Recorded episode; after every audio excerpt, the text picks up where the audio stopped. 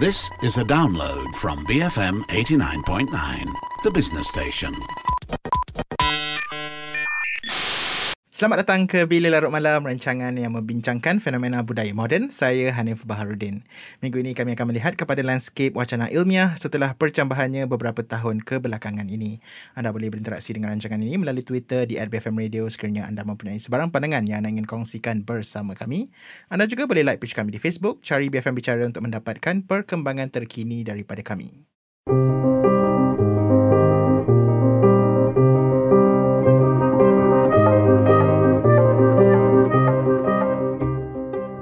Wacana ilmiah dan intelektual di peringkat akar umbi boleh dikatakan telah menjadi semakin rancak dalam beberapa tahun kebelakangan ini. Kita dapat lihat melalui pelbagai macam usaha pembudayaan ilmu dari forum, debat dan kelas perbincangan, laman web ilmiah sehinggalah kepada usaha penjualan buku-buku terpakai yang bertumpukan kepada ilmu. Jadi sekarang adalah waktu yang sesuai untuk melihat semula di manakah kita dalam arena ini. Untuk membantu saya membuat pemerhatian ini adalah Nazir Harif Fazilah. Beliau adalah pengasas Tinta Budi, sebuah kedai yang menjual buku-buku terpakai di samping menggerakkan pembudayaan ilmu melalui pelbagai macam usaha lain seperti forum, bengkel dan sebagainya. Setelah berada dalam arena ini untuk beberapa tahun dan menjadi sebahagian daripada penggerak wacana ilmiah di Malaysia, apakah pemerhatian beliau? Adakah wacana ilmiah ini boleh dikatakan matang pada masa kini? Saya tak mahu mengatakan yang budaya membaca kita telah matang tapi saya rasa ada pergerakan menuju ke arah kematangan itu sendirilah. Dengan pertambahan orang-orang yang menjual buku baik secara persendirian ataupun mempunyai sebuah uh, bisnes ataupun kedai yang menjual buku-buku sebegini saya rasa itu bagus untuk industri ataupun ekosistem uh, intelektual itu sendiri. Sebab sebelum ni saya juga ada mengatakan bahawa sebenarnya untuk sesuatu kawasan uh, ataupun lokaliti itu ada dua institusi yang penting yang saya rasa perlu di disokong dan perlu di, ditambah baik uh, iaitu institusi perpustakaan yakni kebanyakannya adalah dikawal seli oleh kerajaan ataupun kerajaan negeri ataupun kerajaan tempatan. Dan lagi satu adalah uh, kedai buku itu sendiri. Keduanya memainkan peranan melengkapi antara satu sama lain. Jadi kalau kita dapati satu kawasan itu terdapat dua institusi ini yang bagus kita akan dapati uh, percambahan budaya intelektual itu akan menurut sendiri. Ya, dan itu adalah satu kata pemerhatian yang menarik dan seperti yang kita pernah bincangkan sebelum ni uh, peranan kerajaan itu memang tidak boleh disangkal mereka perlu mainkan peranan uh, mereka dalam kata menggalakkan uh, pembudayaan wacana ilmiah tetapi pada masa sama yang menarik perhatian saya bila uh, Nazir uh, bercakap seperti itu adalah tentang peranan kedai buku kan? Dan kalau kita perhatikan uh, dalam kata keadaan semasa ni kedai-kedai buku seperti kedai-kedai buku macam Nazir ni uh, yang menjual buku terpakai ataupun buku-buku yang lebih orang kata niche pilihannya kata mendapat sambutan. Tetapi pada masa yang sama kedai-kedai buku mainstream di luar sana kedai-kedai buku uh, arus uh, perdana di luar sana yang banyak itu kini sedang bergalut dengan orang kata masalah di mana mereka terpaksa bersaing dengan mungkin uh, budaya uh, pembacaan yang kini bergerak ke arah digital ataupun mungkin kurangnya budaya membaca dan sebagainya kan. Jadi kalau kita lihat mungkin uh, saya tak nak sebut uh, jenama lah tapi salah satu jenama yang agak besar uh, di Malaysia ini uh, banyak cawangan telah ditutup kan. Jadi itu menunjukkan sedikit sebanyak uh, bahawa mungkin uh, kita berada dalam keadaan ekonomi yang mungkin tidak baik satu tapi pada masa yang sama ini juga menunjukkan bahawa uh, peranan kedai buku sebagai penggerak wacana secara amnya pun mungkin semakin mungkin semakin uh, susah untuk untuk kata untuk bersaing kan dalam dalam keadaan semasa ni. Jadi peranan perpustakaan yes uh, tetapi yang sama apakah pentingnya uh, peranan kedai buku secara amnya? Tak kisahlah arus perdana ataupun uh, yang lebih niche atau yang lebih uh, uh, bertumpu kepada uh, genre-genre yang tersendiri dalam kita menggerakkan wacana ilmiah. Sebenarnya kedai buku ni bagi saya adalah suatu perniagaan yang berbeza sedikit daripada perniagaan-perniagaan lain. Um, berbeza mungkin daripada dengan perniagaan fashion atau perniagaan um, makanan. Apa yang kita lihat sekarang adalah apa yang saya dapat simpulkan adalah refleksi kepada masyarakat yang boleh jadi pertama memang kuasa beli kurang itu tidak dapat disangkal tapi boleh jadi juga kerana orang-orang ini sudah mempunyai suatu habit ataupun suatu pembacaan yang tertumpu yang kebanyakannya tak dapat dipenuhi oleh kedai-kedai buku besar ini kerana kedai buku besar ini kita tahu mereka pun saya rasa dalam masa 5 5 tahun kebelakang ini mereka telah banyak menghentikan jualan buku-buku judul-judul yang bagus dan cuba untuk memenuhi kehendak market dalam uh, apostrofi itu buku-buku popular. Jadi dengan perubahan uh, cara perniagaan ini dilakukan, mereka mengetepikan golongan-golongan yang betul-betul membaca. Golongan-golongan yang betul-betul mencari buku-buku judul-judul yang bagus ini dan ini memberi peluang kepada uh, kedai-kedai buku kecil lain yang cuba untuk memenuhi kekosongan ini.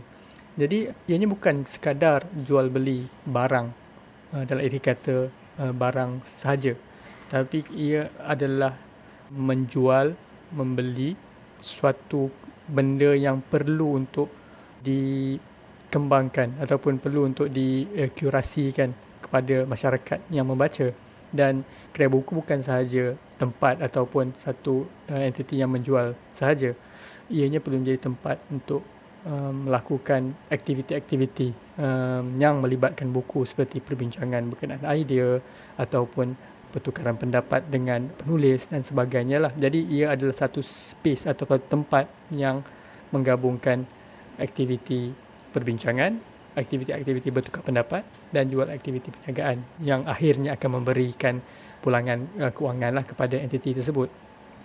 Ya, dan perniagaan buku adalah satu kata perniagaan yang unik sebab ianya tidak terhad hanya kepada aktiviti menjual beli lah kan. Ianya juga bertumpu kepada aktiviti secara tidak langsung. Uh, sebanyak mana kita ingin mungkin menganggap ianya hanya terhad kepada aktiviti jual beli dan untuk mengaut keuntungan tapi ianya tidak terhad hanya kepada perkara itulah kan. Dan saya tertarik dengan apa yang uh, Nazir cakap tadi tentang mungkin kepelbagaian itu perlu dalam kata memastikan kelangsungan kedai buku dari segi pendekatan kan. Dan uh, salah satu pendekatan yang biasanya difikirkan adalah tentang uh, kata uh, pergerakan uh, membudayakan uh, macam wacana perbincangan dan sebagainya. Jadi adakah itu adalah satu benda yang pergerakan macam korang ni tumpukan berbanding uh, kedai-kedai buku harus perdana dan kedai-kedai buku besar di luar sana?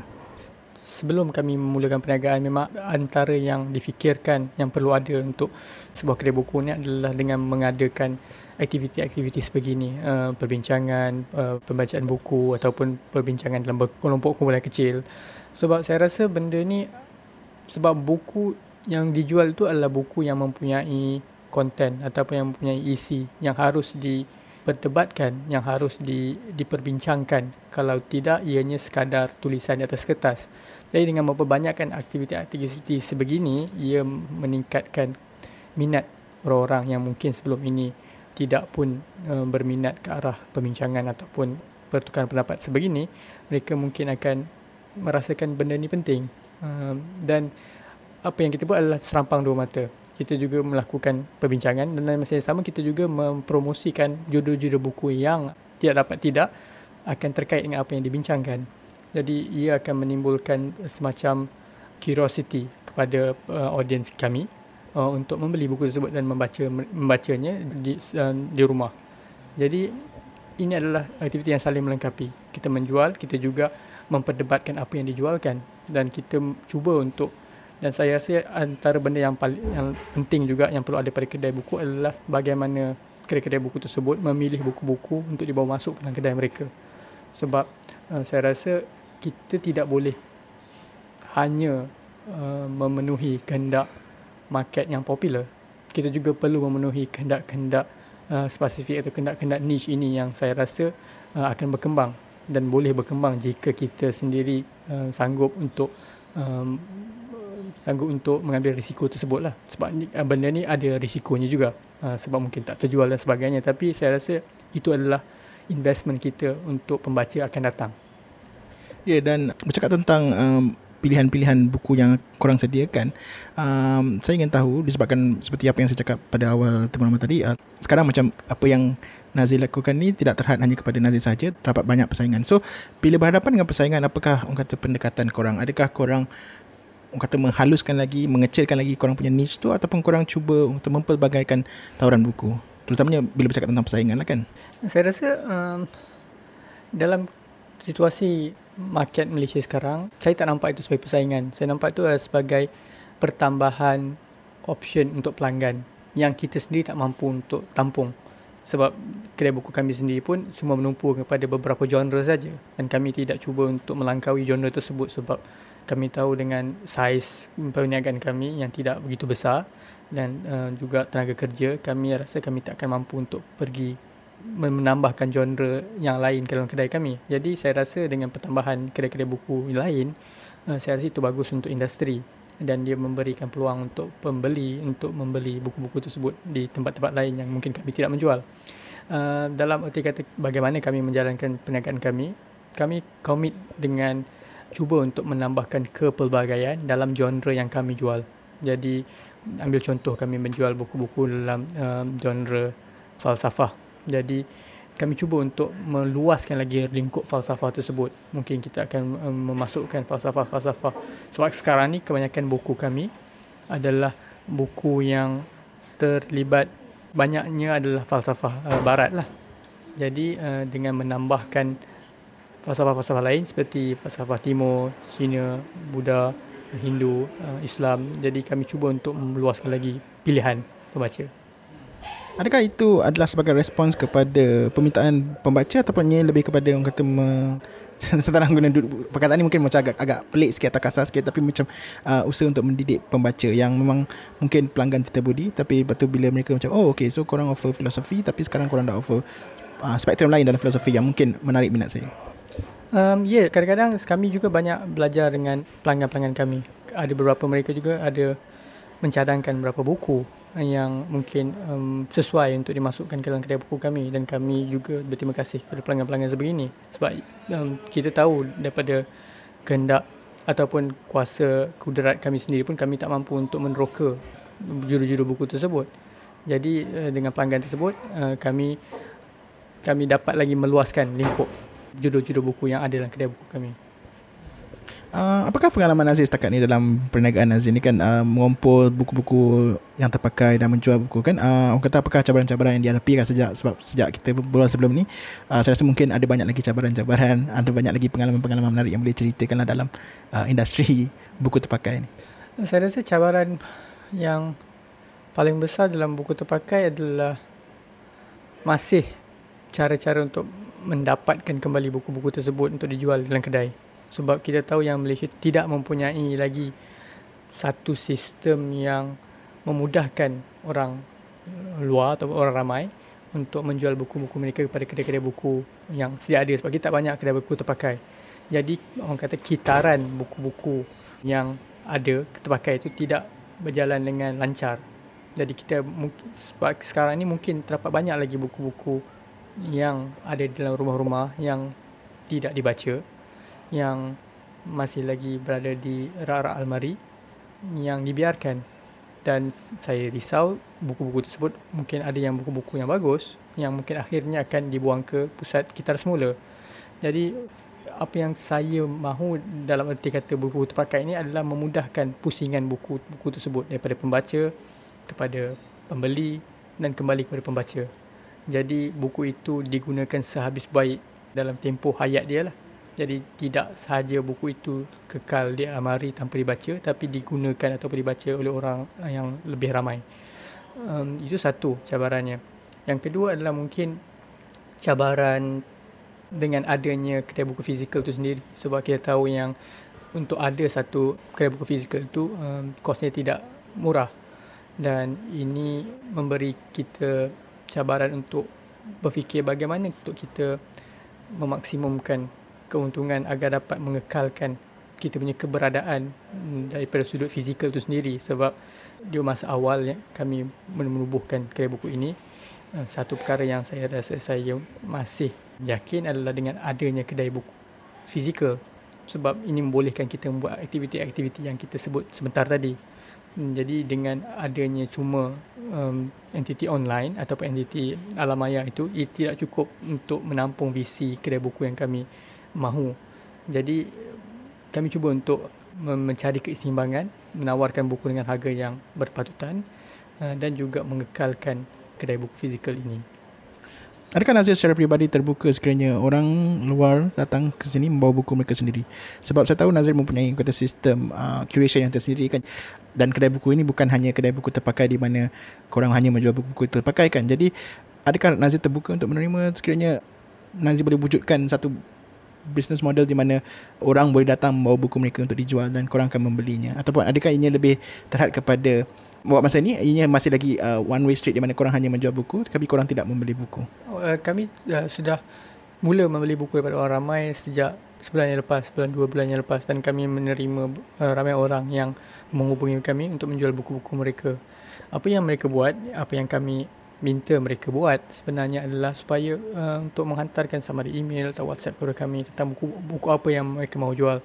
Sebab kami tidak mahu mereka membawa buku-buku tersebut dan akhirnya kami tidak membeli. Sebab ada beberapa buku yang sesuai dengan kedai buku kami dan ada beberapa buku yang kami mungkin tidak akan belilah.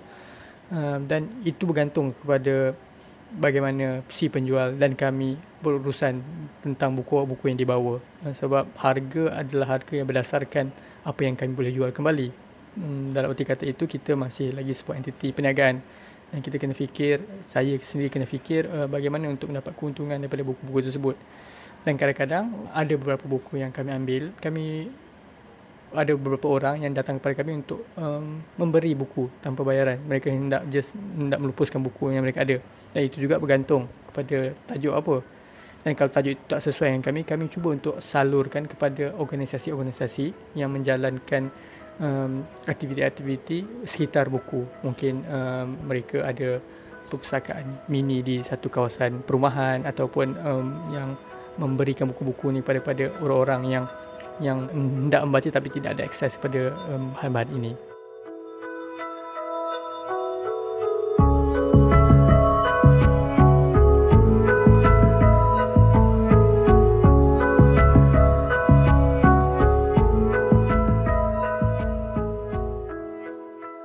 Anda sedang mendengar rancangan Bila Larut Malam dan minggu ini kami membuat pemerhatian semula ke atas wacana ilmiah di Malaysia. Saya disertai pengasas Tinta Budi Nazir Harif Fazilah. Jangan ke mana-mana, kami akan kembali selepas ini. Saya Hanif Baharudin, BFM 89.9.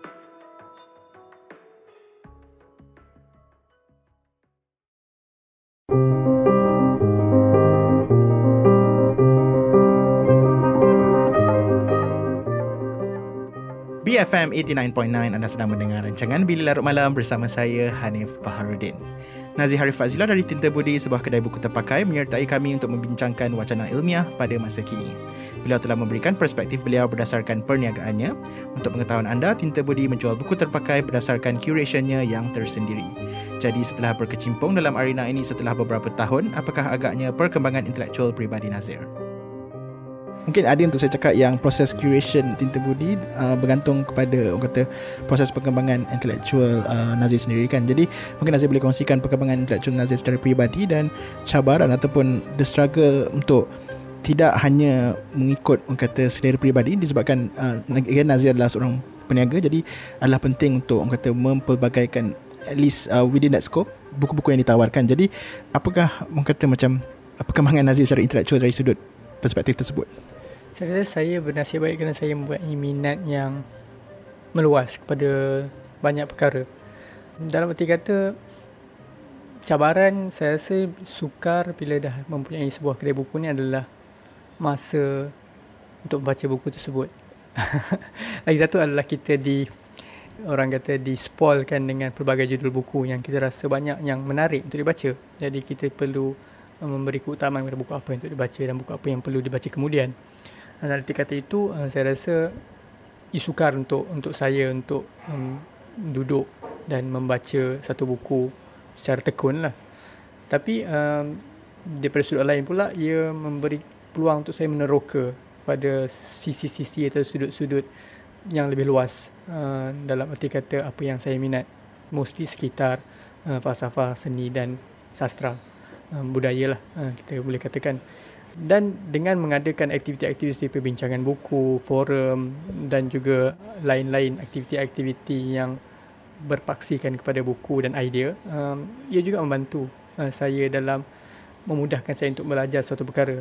Sebab kita tahu yang belajar sendiri ini ada ada kesukaran dia, ada limitasi dia. Tapi bila kita membuat aktiviti-aktiviti begini, ia memudahkan kita untuk belajar daripada orang lain yang mungkin lagi mahir daripada kita dan mungkin lagi tahu selok-belok akan sesuatu subjek tersebut. Jadi ini boleh katakan kelas-kelas yang dibuat untuk saya sendiri belajar lah. Dan hopefully orang-orang lain juga akan mendapat manfaatnya sendirilah. Uh, kita telah buat pemerhatian uh, di awal temuan tadi tentang um, kata pemerhatian Nazir tentang um, kata pemudayaan wacana ni lah kan dan uh, apa yang Nazir cakap ialah ianya masih belum matang kan. Jadi uh, di manakah kita dan apakah uh, kata langkah seterusnya lah? Apakah lagi yang perlu dilakukan untuk bergerak ke arah tersebut? Adakah ianya perlu menunggu sedikit masa untuk menjadi lebih matang sebelum kita boleh memikirkan tentang langkah seterusnya ataupun kita boleh memikirkan tentang langkah seterusnya pada masa sekarang di samping menunggu orang kata ruang wacana tersebut untuk matang? Saya rasa um, untuk menunggu tu adalah satu tindakan yang tidak wajar lah apa yang saya rasa kita perlu lakukan kita perlu terus lakukan wacana-wacana seperti ini uh, baik daripada sudut um, daripada kapasiti individu ataupun kapasiti berkumpulan ataupun kapasiti organisasi. Kita cuba memperbanyakkan wacana-wacana sebegini dengan harapannya dengan dengan bilangan wacana yang banyak itu akan menghasilkan kualiti-kualiti wacana yang bagus. Um, itu adalah harapannya lah. Tapi orang-orang yang melakukan wacana ini juga harus uh, mengambil kira juga yang kadang-kadang um, apa yang mengganggu saya saya dapati apa yang apa yang menjadi keutamaan kebanyakan wacana ini adalah mereka takut yang bila wacana yang diadakan tidak ramai orang. Jadi kalau ikutkan saya tidak perlu dipermasalahkan. Um, just cuma buat saja wacana itu walaupun yang hadir mungkin 3 atau 2 orang tapi kita pastikan kualiti wacana itu adalah kualiti yang bagus.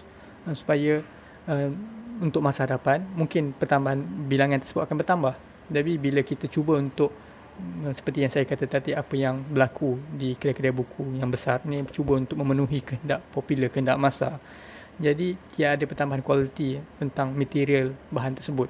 Jadi kita perlu menambahkan kualiti material tersebut dan harapannya adalah kita dapat menarik lagi orang yang betul-betul berminat untuk um, wacana-wacana seperti ini untuk terus komit dan untuk terus datang dan hadir.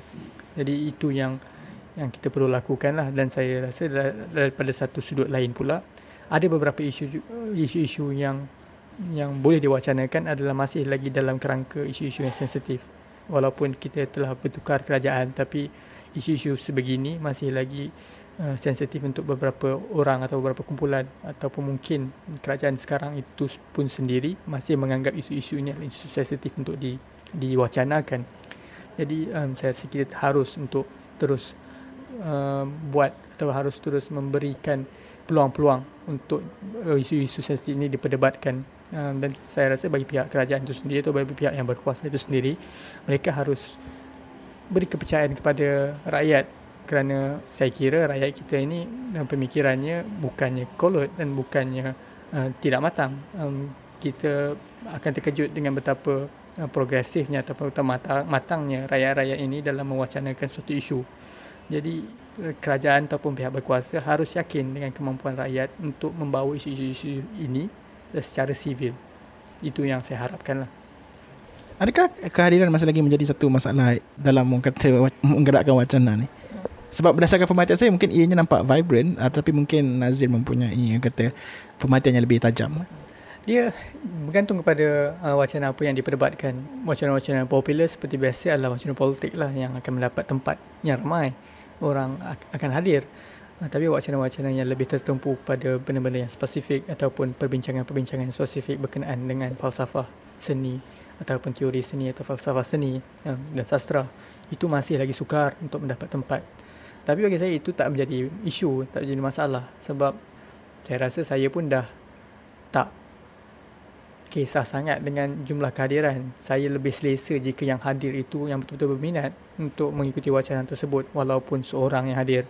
Sebab um, nak tak nak untuk kita maju ke depan, saya rasa sebab ini bergantung sebab kita mahu wacana itu kita boleh ambil sesuatu daripadanya. Bukan kita tahu wacana itu kerana kita rasa wacana itu adalah wacana yang mudah untuk dihadap. Tapi eh, saya harapkan wacana-wacana yang kami buat akan menambahkan ilmu orang yang hadir di wacana tersebut dan akan uh, meneruskan lagi wacana tersebut ke peringkat-peringkat yang lebih eh, tinggi lah.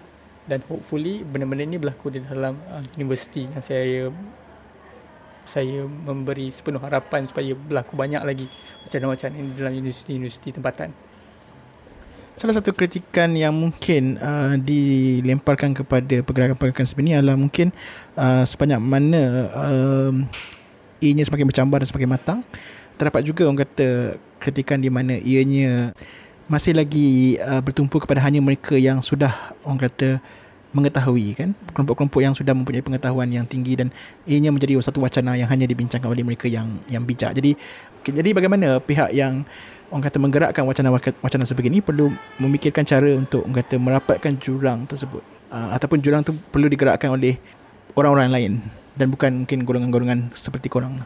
Saya tak rasa yang so kalau kita tengok uh, wacana-wacana yang berlaku di Kuala Lumpur um, especially wacana-wacana yang berlaku di Kuala Lumpur kebanyakannya masih boleh diakses masih boleh uh, diturut serta oleh orang ramai mungkin dengan pengenalan ilmu yang yang uh, basic. Dan saya tak rasa banyak wacana-wacana di Kuala Lumpur memerlukan suatu prerequisite yang tinggi. Um, jadi um, dalam arti kata itu saya tak rasa ada jurang yang besar.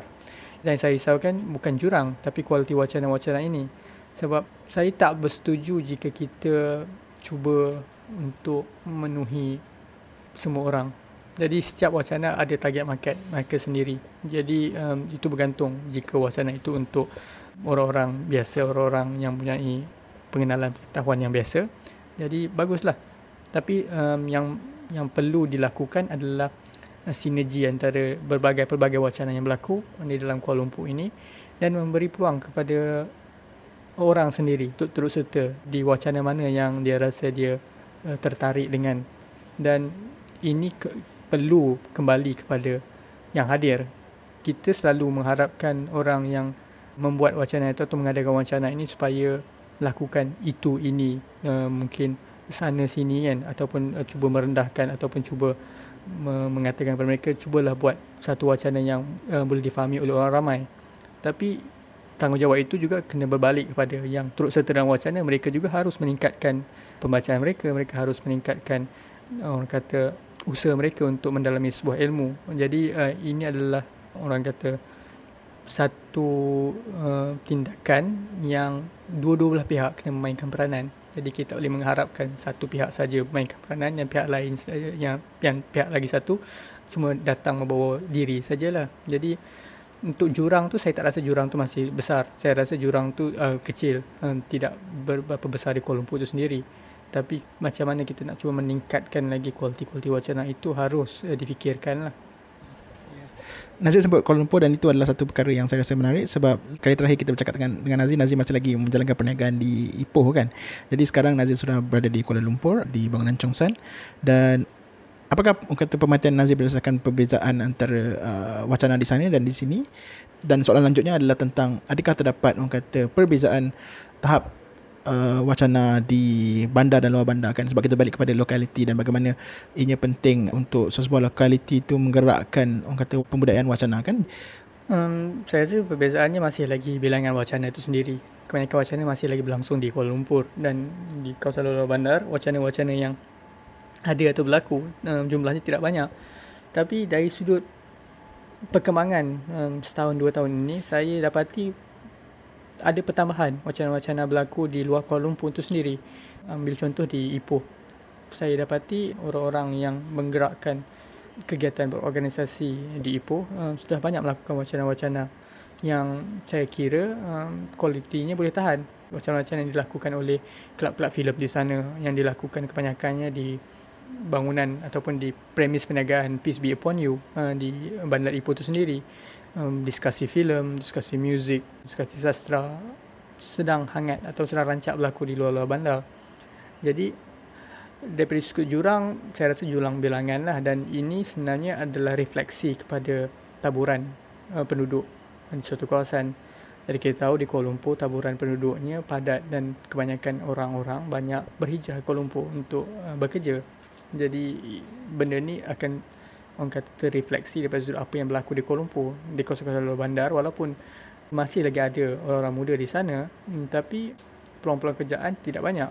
Jadi itu juga um, dapat kita lihat dengan wacana-wacana yang berlaku. Tapi dengan adanya pertambahan dalam setahun dua tahun ini saya rasa ini harus kembali kepada penggerak-penggerak yang berada di lokaliti-lokaliti tersebut yang masih lagi cuba yang tidak penat atau tidak henti untuk mencuba untuk melakukan wacana-wacana yang mencabar akal uh, di kawasan masing-masing dan saya rasa perkara-perkara ini harus diberi keutamaan atau harus dilihat oleh badan-badan yang berkewajipan untuk terus uh, menyokong mereka uh, dalam mengadakan wacana-wacana tersebut bukannya cuba me, me, me, menyusahkan lagi atau menghindarkan mereka daripada melakukan perkara-perkara tersebut lah.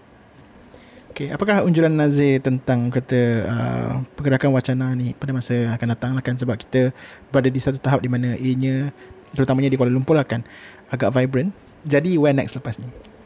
Tu soalan yang sukar sebab saya rasa wacana sahaja tidak cukup untuk sebuah budaya intelektual. Perlu um, dengan harapan selepas wacana-wacana yang banyak di Kuala Lumpur ada kegiatan menulis kegiatan menulis idea, kegiatan menulis menjelaskan gagasan idea, um, rancak berlaku dan ini harus diterjemahkan dengan penggunaan buku dalam bahasa tempatan sama ada dalam bahasa Inggeris ataupun dalam bahasa Melayu ataupun bahasa Cina ataupun bahasa Tamil. Jadi pertambahan buku-buku tersebut harus berkadar seiring dengan pertambahan wacana-wacana yang berlaku. Jadi sebab kita tahu wacana ini adalah benda yang terikat dengan masa dan tempat kan. Jadi sehabisnya wacana tak ada apa yang kita boleh boleh go back to refer. Walaupun kita punya ada mungkin mempunyai recording atau punya video kan yang kita boleh pergi balik. Tapi tidak ada catatan ataupun tidak ada orang kata tulisan yang dapat mengembangkan lagi idea-idea yang telah dibincangkan dalam wacana tersebut. Jadi saya harap dengan adanya banyaknya wacana-wacana di Kuala Lumpur dapat diterjemahkan dengan tulisan-tulisan yang lagi banyak yang lagi segar yang lagi mencabar akal kita. Dan dengan harapannya banyak lagi buku-buku yang bakal diterbitkan lah. Sebab saya rasa um, dalam kata konteks buku-buku terbitan tempatan um, dalam isu-isu yang serius dan isu-isu yang non-fiction kita masih lagi kurang. Jadi dengan harapannya adalah pertambahan itu semakin banyaklah di masa yang akan datang.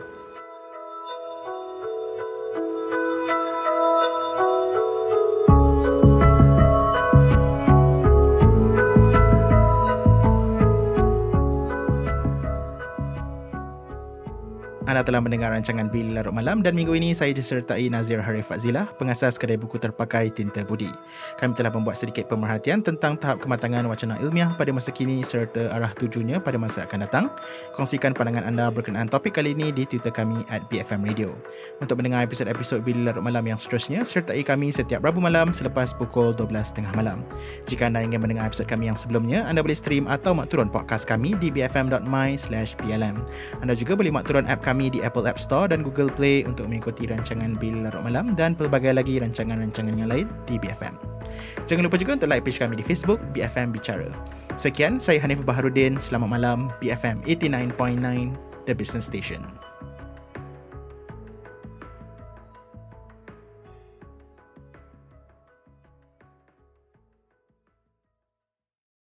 Thank you for listening to this podcast. To find more great interviews, go to bfm.my or find us on iTunes. BFM 89.9, the business station.